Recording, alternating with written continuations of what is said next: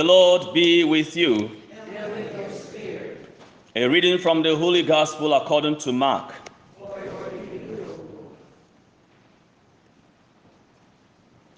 Jesus and his disciples left from there and began a journey through Galilee. But he did not wish anyone to know about it. He was teaching his disciples and telling them, The Son of Man is to be handed over to men, and they will kill him. And three days after his death, the Son of Man will rise. But they did not understand the saying and they were afraid to question him. They came to Capernaum, and once inside the house, he began to ask them, What were you arguing about on the way?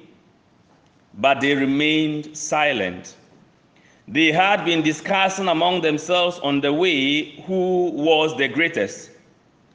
Then he sat down, called the twelve, and said to them, if anyone wishes to be first, he shall be the last of all and the servant of all. Taking a child, he placed it in their midst, and putting his arms round it, he said to them, Whoever receives one child such as this in my name receives me, and whoever receives me receives not me but the one who sent me. The Gospel of the Lord. Lord,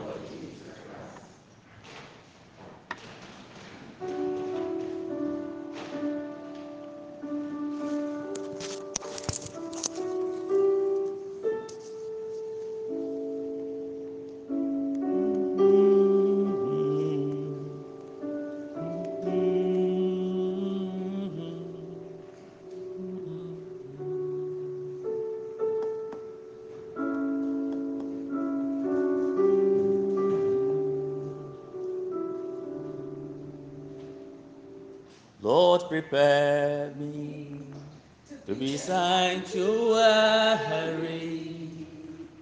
Tried, tried and true with thanksgiving.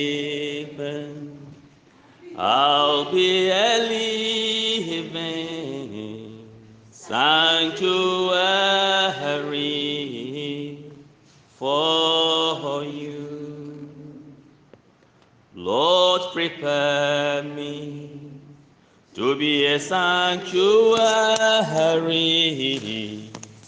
pure and holy, tried and true, with thanksgiving. I'll be a living sanctuary for you. I'll be a living sanctuary for you. My dear brothers and sisters in Christ, the wicked say in the first reading from Wisdom 2 12 to 20, so to speak, the wicked say, Let us set the just one. Let us beset the just one because he is obnoxious to us. He sets himself against our doings. Who are the wicked? And who is the just one? Or who are the wicked and who are the just ones? If we come to the responsorial psalm, Psalm 54, it says, For the haughty have risen up against me, the ruthless seek my life, they set not God before their eyes. So the wicked are those who don't want to have anything to do with God. They set not God before their eyes. Literally speaking, they don't want to see God, so to speak. They don't they are not interested in the things of God, and they are not interested in the progress of the things of God, so to speak. And they will oppose anything that has to do with God. That is the wicked. They don't want to even hear anything about God. And in fact, uh, Psalm 14 will say they are fools because they claim God doesn't exist. Amen. Amen. Now, who is the just one?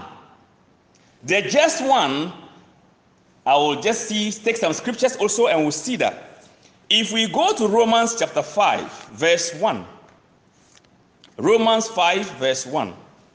Now that we have been justified by faith in God, we have peace with God through our Lord Jesus Christ. St. Paul wrote this letter. Who, are, who is he addressing? The Romans who were Christians.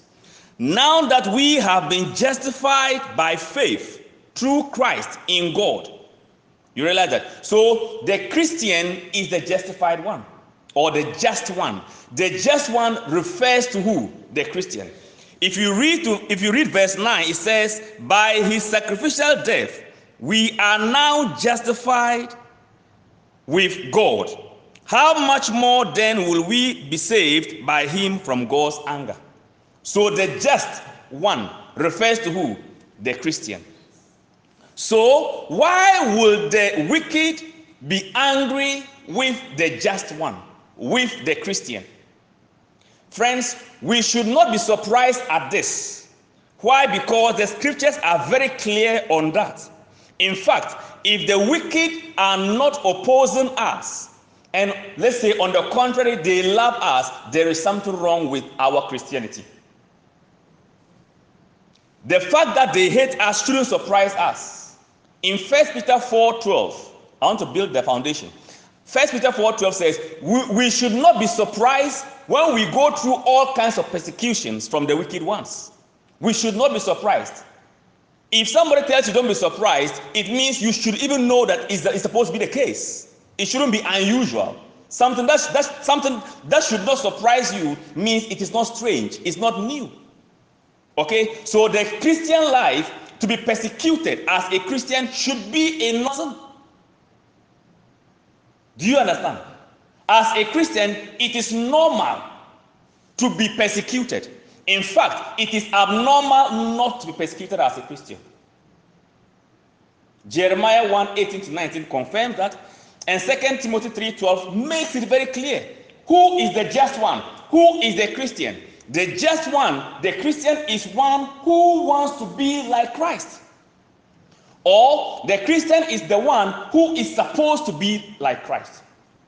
As Christians, we are supposed to be like Christ. And in fact, that is what it means to be holy. The holiness, a, a, holy person is not a sinless person. There is no sinless person on earth. But we are called to holiness.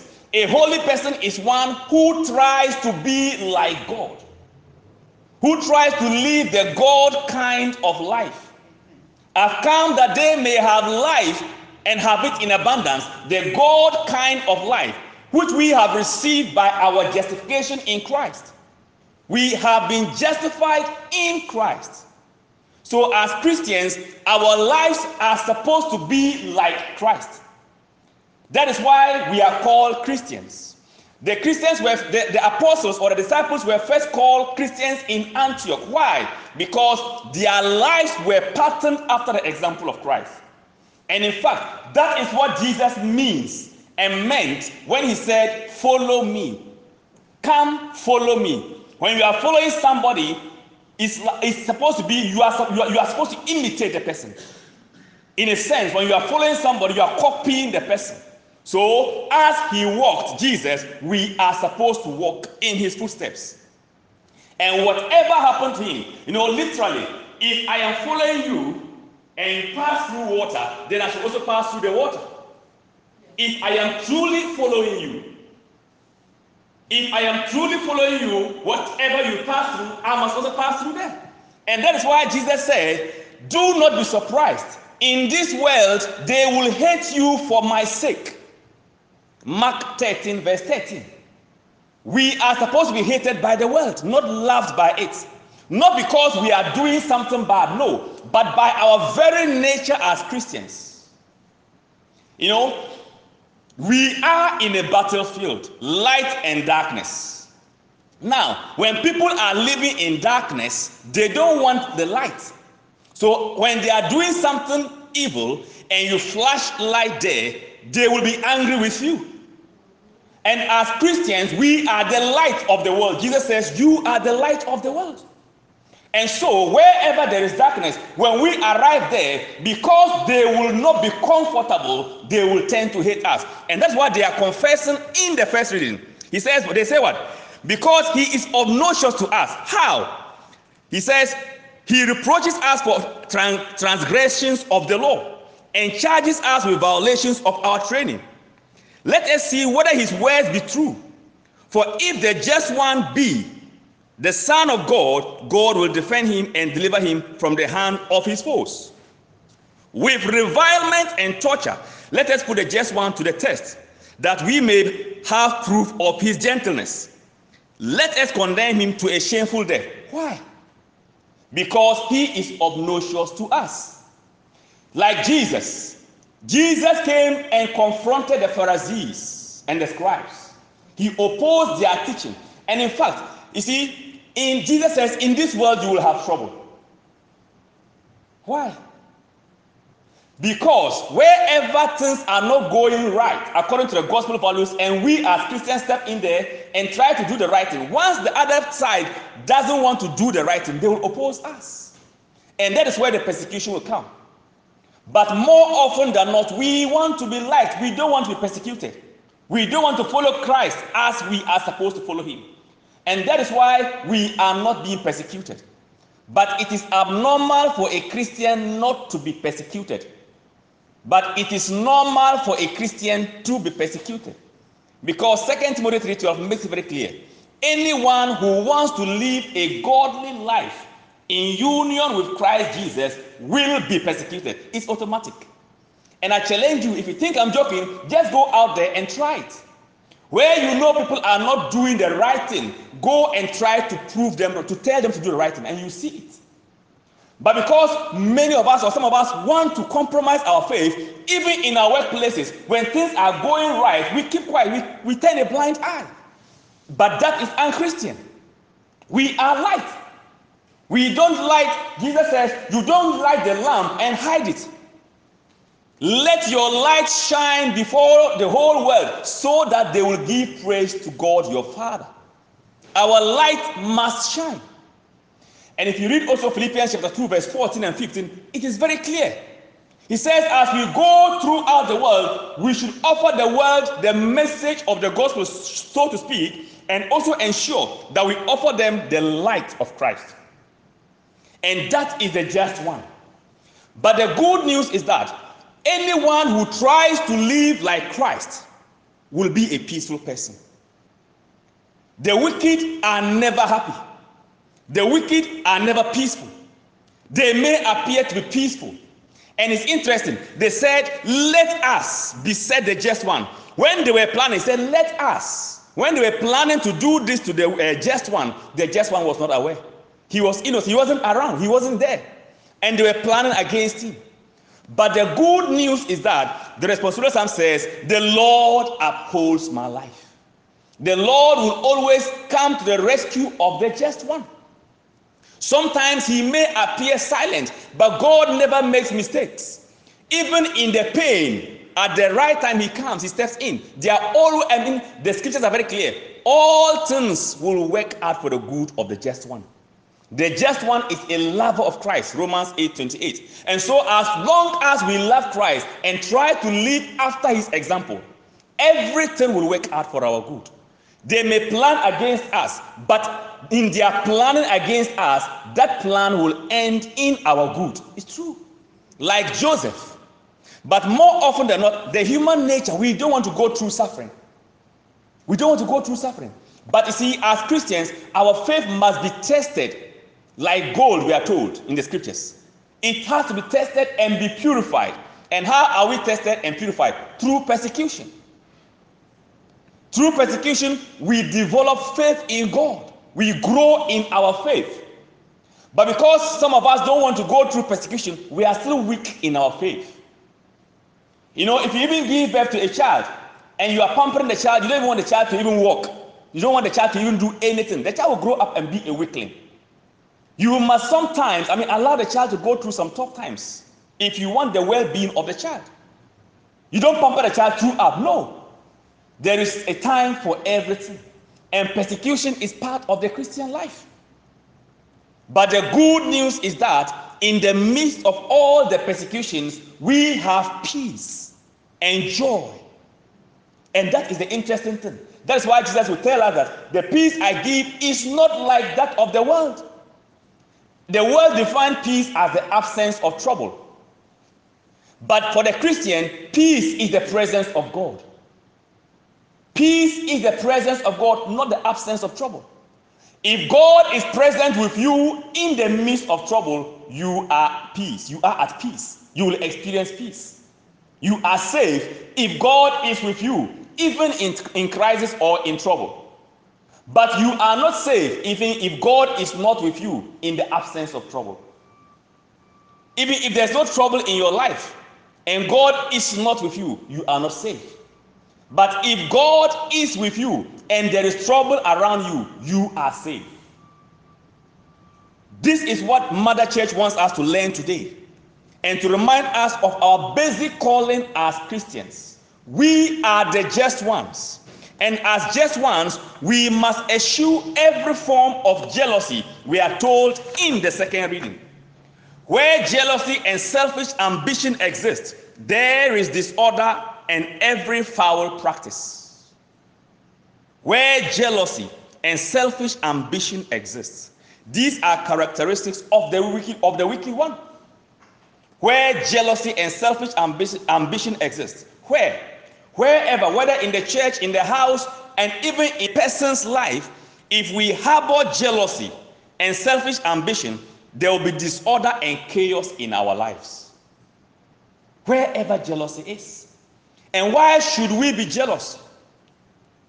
If we understand who we are in Christ Jesus, there is no need to be jealous or envious of anybody or anything. It's true. If you listen very well to the gospel acclamation, it says, God has called us through the gospel to possess the glory of our Lord Jesus Christ. God has called all of us, the just ones, the Christian, God has called us through the gospel to possess the glory of the Lord Jesus Christ, the glory of Christ. So, if God has called us, all of us, individually, to possess, all of us possess the glory of Christ. Christ in us, the hope of glory. If Christ is in us, and in fact, He's in every Christian, then there is no need to be jealous of anybody. Your destiny is unique and glorious. My destiny is unique and glorious, and there is no need for me to be jealous of anybody. All of us are destined for greatness in Christ Jesus. We are destined for goodness, greatness. So, no need to be jealous about anybody.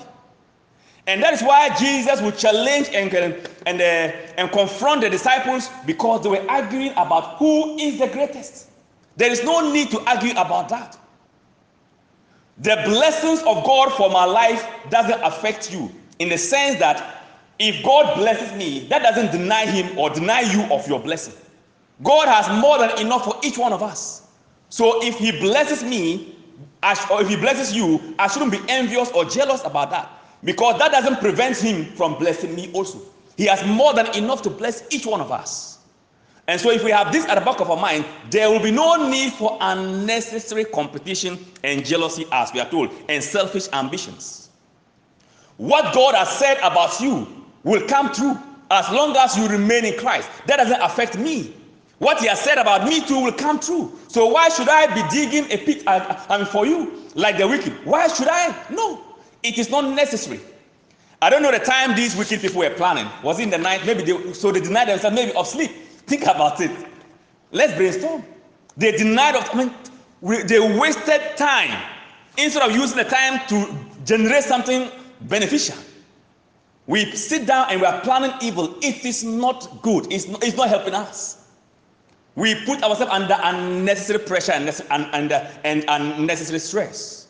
That is not the life of the Christian. We are called to possess the glory of Christ. And if we and if we understand what that means, I've made a point, your destiny is glorious in Christ, it's unique, it's beautiful, no need to envy anybody. We only pray for grace to remain in Christ. And as long as we remain in him, our destiny will come to manifestation at the right time. We pray for this grace in this mass that the disciples, Jesus asked them, they, uh, when he spoke with them, they said what? They did not understand, but they did not understand the saying. We, he, he spoke with them, they did not understand, but they were afraid to question him. Sometimes we act jealously because we don't understand the ways of God. We act like the wicked because we don't understand the ways of God. May God enlighten us daily to understand his ways, which are not always our ways. My ways are not your ways, says the Lord. Sometimes his ways are contradictory to our ways, but his ways are always the best. We pray that he will help us to understand his ways and submit to his perfect will for each one of us. We pray for this grace in this Mass. Amen. Amen. Let us rise and profess our faith.